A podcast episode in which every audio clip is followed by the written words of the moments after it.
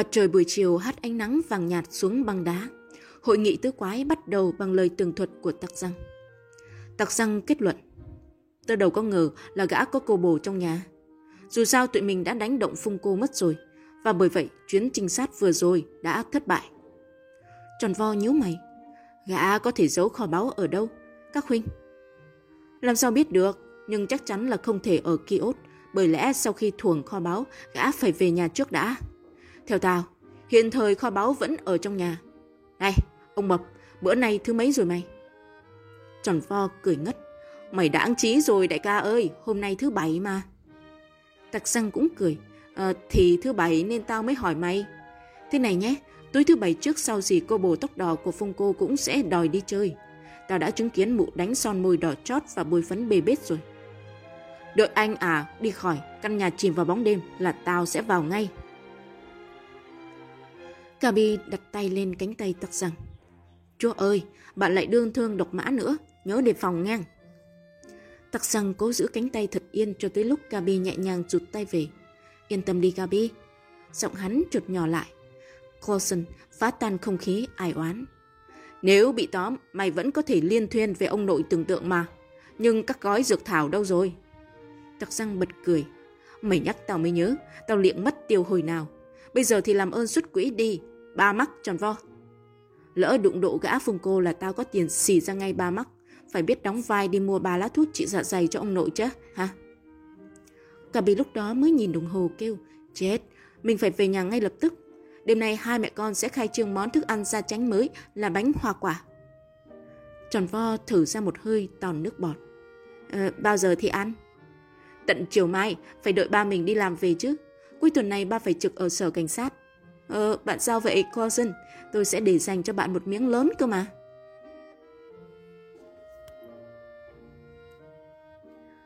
Chương tám. Oscar mất tích. Ba chàng trai đưa Gaby về đến nhà. Công chúa khỏi vùng vằng về chuyện tham gia đặc vụ Phung Cô vì cô bé đã có việc làm với mẹ suốt buổi tối. Tarzan, Klausen và Karl đạp xe về gia trang Sauerlich. Ba đứa tha hồ vùng vẫy dưới hồ bơi trong nhà kính của cha mẹ Klausen. Nước trong veo đến tận đáy, và đáy thì biêng biếc một màu xanh lộng lẫy. Mặt trước của hồ bơi ngó ra vườn cũng được bao bằng kính. Thỉnh thoảng lại có những sinh vật có cánh như bướm, ruồi và ong vò vẽ lạc vào làm tăng thêm không khí thiên nhiên sảng khoái. Sau khi bơi thỏa thích, bà quái bắt đầu tiết mục chơi bóng bàn. Khốn khổ cho thằng tròn vo, ván nào nó cũng bại trận. Nó có vẻ như không phù hợp với bất kỳ môn thể thao căng thẳng nào có tính ăn thua. Đó cũng chính là lý do thằng Mập dễ thương, nhưng nó luôn bị điểm một trong môn thể dục thể thao. Kha cuối cùng cũng về nhà, bỏ lại tròn vo ngáy khò khò trên chiếc ghế bành to tướng. Trên sân thượng, ông bà Sauerlich đang tiếp hai khách quen bằng những cốc rượu vàng. Tarzan rảnh rỗi, ít nhất là từ lúc này cho đến khi trời tối. Hắn cảm thấy nhớ mẹ. Hắn lặng lẽ lên phòng Klausen, lôi ra một xấp giấy viết thư. Lá thư vừa chấm dứt thì thằng Mập ở đâu cuống cuồng chạy vào, nó đã tỉnh ngủ. Sáng nghe điện thoại gấp, Tarzan. Gaby gọi mày, đang khóc nức nở kia kìa. Tarzan bật dậy, hắn cầm máy đúng hai giây sau. Gaby đó hả? Chuyện gì vậy? Tiếng thút thít của Gaby vang lên bên kia đầu dây, làm cho Tarzan run run, hắn cuống quýt. Nói cho mình nghe đi Gaby. Gaby lại nấc lên. Oscar biến mất rồi. Sao? Nó chạy mất hay là bị người ta bắt mất? Không biết nữa, nó mất thật rồi. Nào bình tĩnh đi Gaby, mình thấy nó không rời bạn đến nửa bước cơ mà. Tarzan hiểu rằng hắn đã an ủi công chúa một câu quá thừa. Mới hôm đầu tiên do thám cánh đồng hoang xoay nơi chút lâu la gì, cũng chính hắn phải cuống cuồng đi tìm con Oscar đang mải mê săn đuổi một con thỏ trắng. Trời đất, con chó có máu giang hồ y hệt chủ của nó. Giọng Gaby nghẹn ngào. Có kẻ nào đó đã bắt mất nó. Chưa chắc, có thể... Cô bé sụt sịt. Không có thể gì hết. Mới đầu thì nó chạy đi, lúc mình cùng nó ghé đến công viên Humboldt thư giãn một chút trước khi giúp mẹ làm bánh. Vậy mà... Cái công viên nhỏ xíu, cách nhà mình không xa, phải nói là gần xịn. Vườn hoa vắng tanh và con Oscar chạy. Mình cứ tưởng nó đi vệ sinh bình thường, ai ngờ nó phóng ra lối khác của công viên. Mình không còn thấy được nó bởi các bờ rậu chắn trước mặt. Sao nữa? Và, và con Oscar không trở lại nữa. Đừng bi kịch quá, Gaby. Còn hơn cả bi kịch ấy chứ. Một bà lão ngồi trên ghế cạnh bồn phun nước bảo rằng bà đã thấy con Oscar bị một người đàn ông dụ khỉ. Oscar ve vẩy đuôi chạy đến và bị gã túm cổ. Gã này đã kẹp ngách con chó rồi phóng đến một cái xe chở sẵn. Tarzan mím môi, bàn tay hắn co lại thành nắm đấm. Tarzan ơi, lỡ con Oscar bị hại thì... Đừng lo quá vậy, Gaby. Mình cho là có ai đó đùa dai chút thôi. Mình sẽ nổi điên thật sự nếu mọi chuyện không phải như bạn nói. Tarzan ngập ngừng. Này, Gaby, bà bạn đã hay chưa?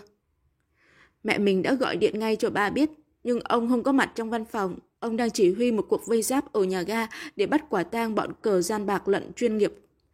Hiện giờ mình không còn muốn làm bánh hoa quả nữa, mẹ mình còn tuyệt vọng hơn mình cơ.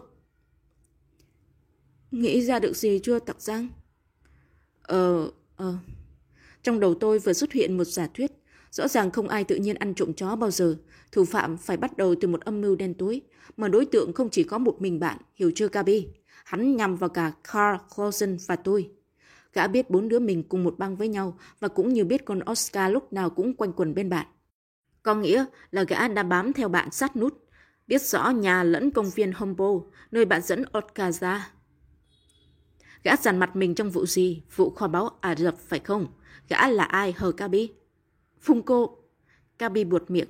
Tròn vo đang đứng cạnh Tarzan cũng hưởng ứng tức khắc. Tarzan gật gù. Có thể, mà cũng có thể là viên phi công Harry Smith. Cũng lại có thể là lão lang thang Mark Stoller. Chúng ta có quá nhiều kẻ thù. Trời ơi! Chúng chưa hạ Oscar bây giờ đâu. Đêm nay tôi sẽ có mặt tại xào huyệt Phung Cô và sẽ thu hồi con Oscar nếu tên đều cáng này là thủ phạm bắt cóc. Nếu không phải gã thì sáng sớm tôi sẽ lùng sục cánh đồng soi nơ để nói chuyện phải quấy với lão Stoller và Harry Smith. Gaby im lặng rồi sụt sùi bên kia đầu dây. Mình sẽ cầu nguyện cho bạn. Bất cứ lúc nào tìm được Oscar, hãy gọi cho mình dù là nửa đêm. Ngủ ngon nhé, Gaby, và bình tĩnh. Bạn sẽ nhận được điện thoại. Tarzan gác máy, khuôn mặt tròn vo đầy vẻ hãi hùng. Bắt cóc chó, thật đốn mạt. Ừ, nhưng chúng đã phạm một sai lầm căn bản nếu chúng nghĩ rằng đã dọa được Gaby. Làm thế chúng đã tuyên chiến với tụi mình rồi đó, khốn khiếp. Tarzan suýt nhổ một bãi nước bọt vì ghê tởm thủ phạm ném đá giấu tay. Hắn thấy mắt tròn vo rực lửa. Gaby gọi điện lần thứ hai lúc mười chín giờ bảy phút. Cô không khóc nữa, nhưng tiếng nói nghe như lạc giọng. Này, Tarzan, một người đàn ông vừa phone tới. Mẹ mình đang ở trên nhà ông bà Kursne nên mình phải cầm ống nghe. Không thể phát giác gã qua giọng nói phát từ âm mũi. Gã đe dọa nếu mình hé ra cho cảnh sát biết về vụ này thì con Oscar coi như qua đời, rồi gã cúp máy. Tarzan có vẻ hài lòng. Đúng như chúng ta tiên đoán, nếu gã Phung Cô thì vụ này của gã là chuyện xấu xa gì đó mà gã tưởng tụi mình đã biết. Nếu gã là Smith hoặc Stoller thì vụ này là vụ chôn kho báu ăn cướp nơi ngôi mộ trống.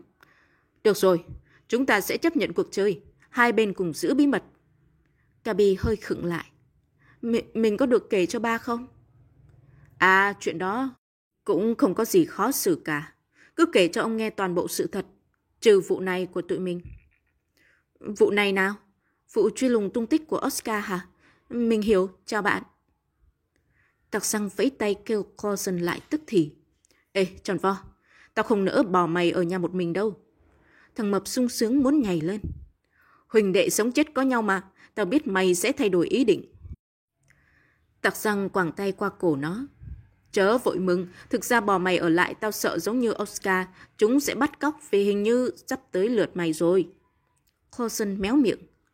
Còn thằng quân sư, chẳng lẽ...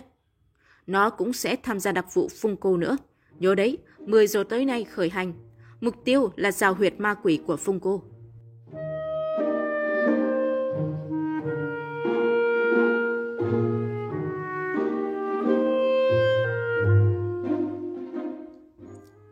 Hai tráng sĩ âm thầm rời khỏi nhà Sauerlich lúc mười giờ tối sau khi ngụy trang mền gối cẩn thận như trên giường đang có người nằm. Tarzan rất sợ bà Sauerlich liếc qua phòng cầu quý tử. Chúng gặp máy tính điện tử trước một rạp cine đúng như ước hẹn qua điện thoại trước đó. Đêm trên phố Brick Iden không trăng, ấm áp. Một chiếc xe tuần tra của cảnh sát đùng đỉnh chạy ngang. Giờ này có lẽ gã Phung Cô cũng đang chờ đợi đối thủ xông đến. Nếu gã là nhân vật bắt cóc còn Oscar. Còn nếu không phải thì căn nhà đương nhiên trống hoắc, bởi Phung Cô còn phải săn sóc cô bò tóc đỏ ở một câu lạc bộ khiêu vũ nào đó. Chúng dừng lại ngay đầu đường. Vài ngọn đèn cao áp vàng vọt thu hút bầy mối bay đến. Đêm ngào ngạt hương hoa. Đâu đó một con gà mái cục tác giữa giấc ngủ trong chuồng. Khò, nhìn vào nhà Phung Cô chặt lưỡi. Chà, trời tối quá. Căn nhà ở cách xa ngọn đèn đường. Càng tốt, Tarzan nghĩ thầm. Sẽ không có ai dòm ngó chúng lúc chúng lèn vào lối cửa sau. Tarzan đắn đo giây lát rồi quyết định. Tụi bay chờ ở đây, núp sau bụi cây là ổn nhất. Tao cần sự báo động kịp thời lúc cặp tình nhân quay về. Mày phải ngậm ngón tay út vào miệng nghe quân sư.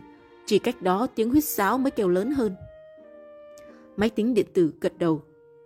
Đồng ý, nhưng tao nghi Oscar không có trong nhà. Không nghe thấy tiếng ằng ằng. Tròn vo trầm ngâm. Ờ, lỡ ngã Phung Cô đánh thuốc mê con chó thì sao?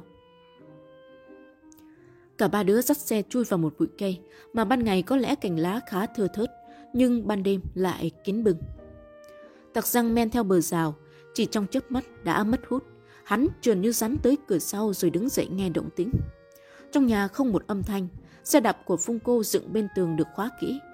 Tarzan bắt đầu vặn nắm cửa, nhưng cửa không mở như hồi chiều. Hắn rút chùn chìa khóa ra thử hết hai chìa và thất vọng. Tuy nhiên vẫn không sao, có một ổ khóa an toàn nằm nơi trước cửa. Hắn lặng lẽ tra chìa vào và lần này thành công. Cánh cửa mở ra không tiếng động. Hắn lách vào trong nhà, sập cửa lại giữa bóng tối mênh mông.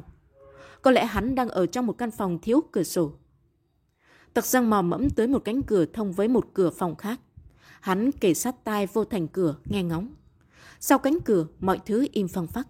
Hắn mở hé cửa, im lặng như không. Căn phòng này cũng u ám không kém gì căn phòng trước, nhưng từ đây có thể nhìn qua hai cửa sổ ra đường. Tấm rèm cửa đã che hết gần ánh sáng. Tuy vậy, chỉ một chút thôi cũng đủ để Tarzan xác định đây là phòng tiếp khách. Hắn cần thực hiện liền hai mục tiêu trước mắt, tìm vị trí cái két sắt chứa kho báu và nơi giam giữ con chó Oscar. Tarzan khởi sự kiểm tra các phòng nhỏ. Ngoài căn phòng khách rộng, chỉ còn phòng ngủ, căn bếp mà hắn đã biết, rồi một phòng tắm lỗi thời và thêm một phòng nhìn ra vườn phảng phất hương thơm dễ chịu. Hầu như đủ mọi dược thảo Phung Cô đều chứa trong phòng này. Bắt đầu từ đâu đây? Tarzan nghĩ rằng có thể bắt đầu từ phòng ngủ. Tuy nhiên, trời ạ, à, hắn biết chắc một trăm phần trăm là sẽ tiến hành cuộc điều tra bằng đôi mắt của một người mù. Đố hắn dám sờ đến công tắc đèn. Điện sáng lên là hắn đã tự tố cáo hắn. Mà giờ dẫm chậm chạp như thế này trong bóng tối thì biết bao giờ mới tìm được Oscar. Trong lúc khổ sở vì chưa nghĩ ra cách gì, chân hắn đã nhích đến chiếc giường đôi từ lúc nào.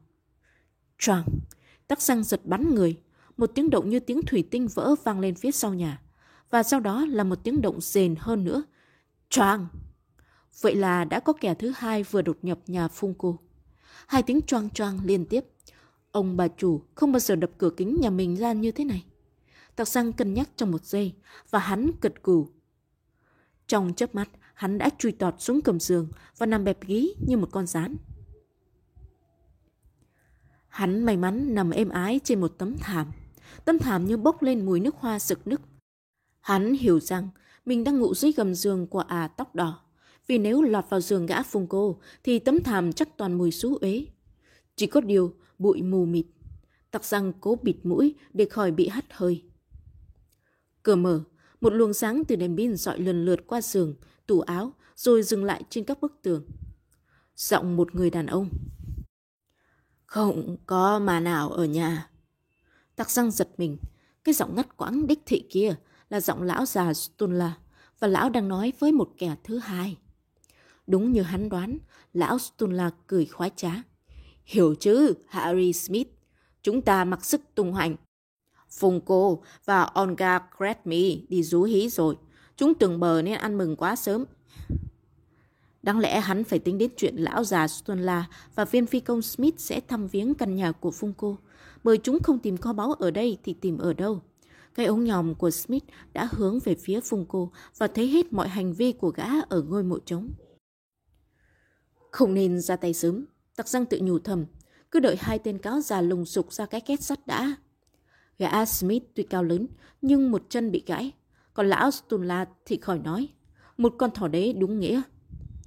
Với thành tích thi lên huyền đai hạ sáu đối thủ liên tục, Tarzan biết cách làm cho hai ông khách người lớn nếm mùi judo lịch sự. Hắn nghe một âm thanh trầm trầm. Kiếm từng phòng, cái két sắt không thể có cánh được. Ái chà, tiếng của Harry Smith. Gã phi công người Anh nói tiếng Đức khá trôi chảy.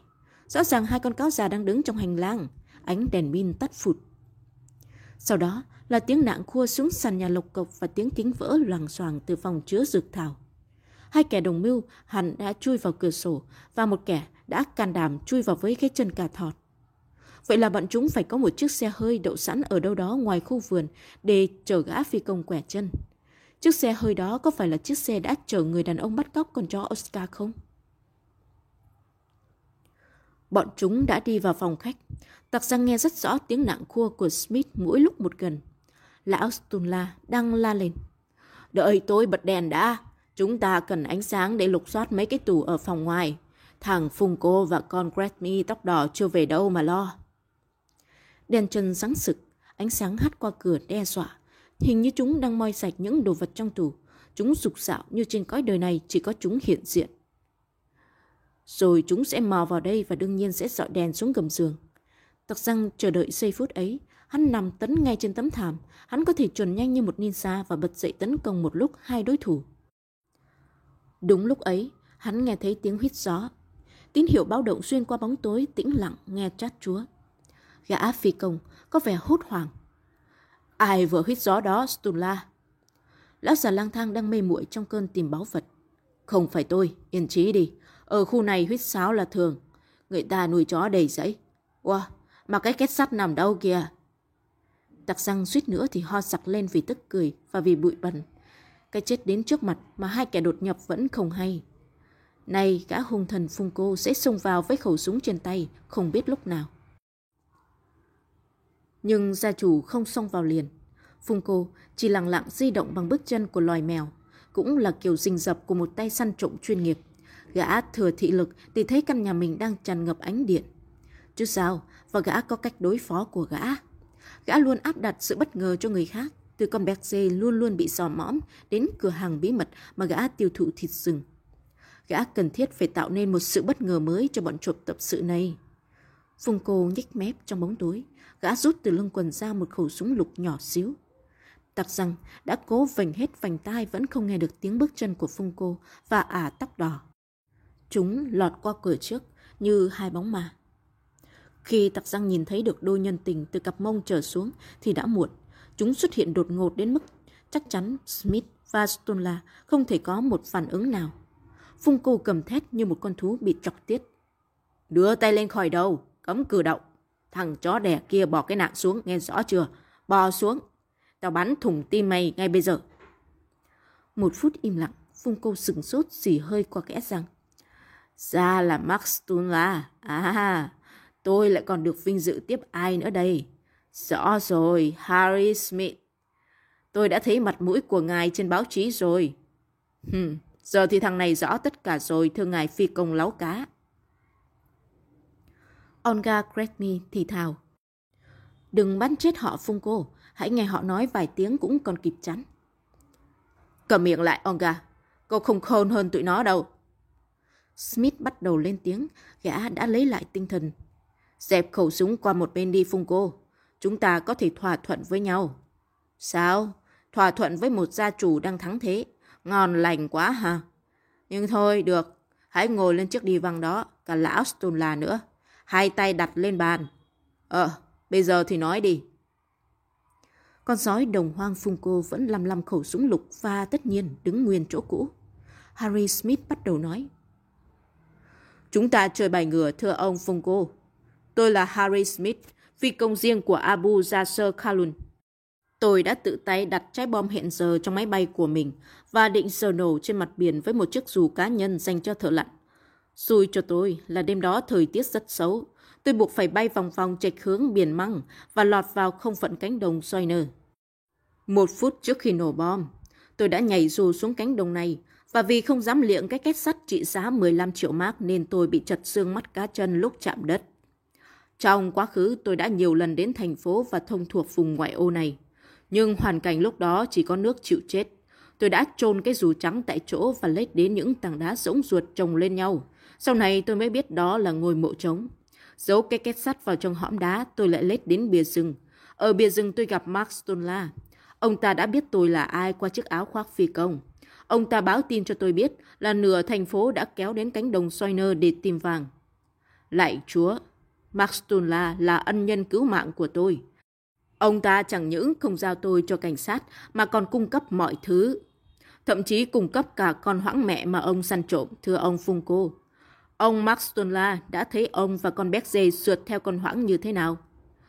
Tôi, tôi có bổn phận phải chia phần kho báu của tôi cho ông Stoller và ông. Phung Cô nhíu mày.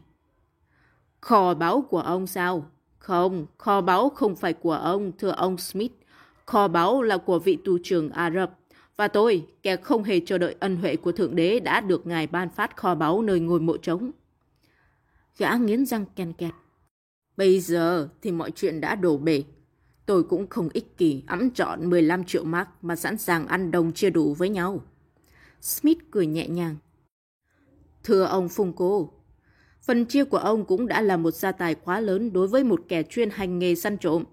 Sao? Bất chấp sự ngạc nhiên của Phung Cô, lão Stoller đắc ý tiết lộ. Giấu nhau làm chi Phung Cô? Tôi còn biết anh bán thịt thú rừng săn được cho ai nữa kìa. Có phải anh mang cho lão Kepner, chủ quán thức ăn địa ngục không nào? Trời ơi, lão như một con quỷ. Phung Cô cao hứng, liền ba hoa một hồi về cái hầm bí mật chứa thịt nào đó ở quán Kepner. Smith kéo hung thần Phung Cô trở lại câu chuyện. Tôi có một ý kiến về kho báu. Bốn người chúng ta sẽ chia đều để người này không tố cáo người kia. Đúng là một đề nghị tuyệt hảo về tính tin cậy. Cả đám cười lên man sợ. Tarzan nín thở nghe ngóng. Rõ ràng mọi điều hắn đoán về Smith, Stoller và Phung Cô đều đúng, chỉ trừ lão chủ quán gian ác Kepner. Có điều tình thế đã không còn lạc quan như trước nữa. Hai băng ma quỷ bắt tay nhau khiến hắn phải chạm trán với bốn kẻ thù. Ít nhất cũng một kẻ có súng. Smith ngập ngừng hỏi. Cái két sắt đâu rồi hả Phung Cô? Tên săn trộm cười ha hả. Giờ thì tôi tiết lộ được rồi. Ngoài vườn. Gã cạt bàn tay gã Olga định bịt miệng gã lại. Tình thế đã khác rồi. Cứ tin ở anh. Này, kho báu tôi đã chôn ngoài vườn dưới chân con béc dê. Smith vừa mừng rỡ vừa thất vọng. Đáng tiếc là cái két sắt không thể mở được. Ba tên còn lại bàng hoàng. Sao? Vì nó là một trong những cái két sắt nhỏ an toàn nhất thế giới. Lão tù trưởng bị thịt bao giờ cũng xài loại hàng cao giá nhất. Cái két đó là sự liên kết của các hợp kim. Mẹ kiếp, đành phải dùng thuốc nổ mở két vậy. Không được, vì các báu vật bên trong sẽ bị hủy hoại. Đúng lúc nản lòng đó, Olga và Stoller đồng loạt hét lên. Thằng Tesco! Mắt Phung Cô sáng rực. À, Tesco, đúng rồi, chuyên viên phá két bạc. Ông vua nổ tung mọi ổ khóa trên đời. Chúng ta sẽ chia thêm phần cho nó. Lão lang thang Stoller nhấp nhổm. Tôi sẽ gọi nó lại đây ngay lập tức, bởi vì tôi còn một chuyện khác phải làm. Lão cười thật độc ác khiến Phung Cô giật mình. Có chuyện gì nữa hà lão già kia? Ừ, thì chuyện nhỏ thôi. Khởi sự từ ba thằng nhóc con và một con bé. Chúng mò mẫm khắp đồng hoang. Chúng chiếm giang sơn của tôi. Tôi phát hiện khẩu súng của anh đấy, Phung Cô, và lục tung cái dù chôn kín của Smith. Chúng tuyển chiến với tất cả chúng ta. Tôi nghĩ rằng chúng còn nguy hiểm hơn cả cảnh sát. Có vẻ như chúng đã biết rành rẽ rằng ai đang giữ kho báu. Chúng có một con chó chột mắt gốc Tây Ban Nha lúc nào cũng quanh quần bên mình. Tôi đã quyết định bắt con chó khốn kiếp kia để làm chúng chùn bước. Chuyện nhỏ mà Phung Cô, con chó đang bị trói và giam giữ tại một kho chứa cỏ. Nó sủa ăng ăng như một con chó điên. Bây giờ tôi phải cho nó ngưng sủa. Phung Cô rất hài lòng. Làm thịt nó đi Stoller. lão cứ lột da và bán cho lão Kepner như bán một con thỏ ngoại hạng. Lão chủ quán mua tất cả những sinh vật bốn chân không từ con nào. Lão Stunla tiếp tục. Tôi đã gọi điện cho chủ của con chó. Cái con bé đó hình như tên là Gaby Glockner. Tôi đã bịt mũi khiến con bé không phân biệt được giọng nói. Tôi chỉ muốn chúng ngừng quấy rầy chúng ta, bằng không sẽ cứa cổ con chó đó. Nhưng lúc này chuyện đó xưa rồi phải không? Chúng ta chỉ chờ thằng vua phá két Tesco mở kho báu là chia phần và biến. Khỏi sử dụng con chó làm áp lực nữa. Tôi thề sẽ cho nó tan trong nồi súp hầm của lão Kepner. Phung Cô bây giờ mới chịu hạ khẩu súng. Gã choàng tay qua vai ả tình nhân tóc đỏ. Vô phòng khách đi em. Mình sắp cần tiếp đãi hai người bạn mới này. Cánh cửa đóng sập sau lưng bọn chúng và Tarzan chui ra khỏi gầm giường. Hắn dừng bước trước phòng khách nghe ngóng. Tiếng Phung Cô. Bốn đứa nhãi đó làm tôi khó chịu. Cái thằng cao lớn cầm đầu bốn đứa đã mò đến đây dò thám. Tuy nhiên, tôi tin là chúng chưa biết gì về kho báu trong vườn. Nếu không, chúng đã báo cảnh sát. À, uống đi chứ Stunla, Smith nữa. Cụng nào. Tiếng Stunla. Cho phép tôi uống ít thôi. Tôi còn phải tìm Tesco về bây giờ. À, xong nhé. Hoan hô sự hợp tác làm ăn. Tôi còn phải thăm con chó. Tarzan nghe thấy tiếng lão xô ghế đứng dậy. Hắn liền chạy qua phòng hong dược thảo. Kính cửa sổ đã bị đập vỡ toang. Tarzan nhảy ra theo lỗ thùng đó. Hắn đợi ở góc nhà. Vài giây sau Stunla bước ra. Bên ngoài lão có vẻ thật đáng thương với thân hình gầy gò có chiều cao hai mét. Chẳng ai ngờ chỉ vì một phần kho báu mà lão bị mất hết tính người.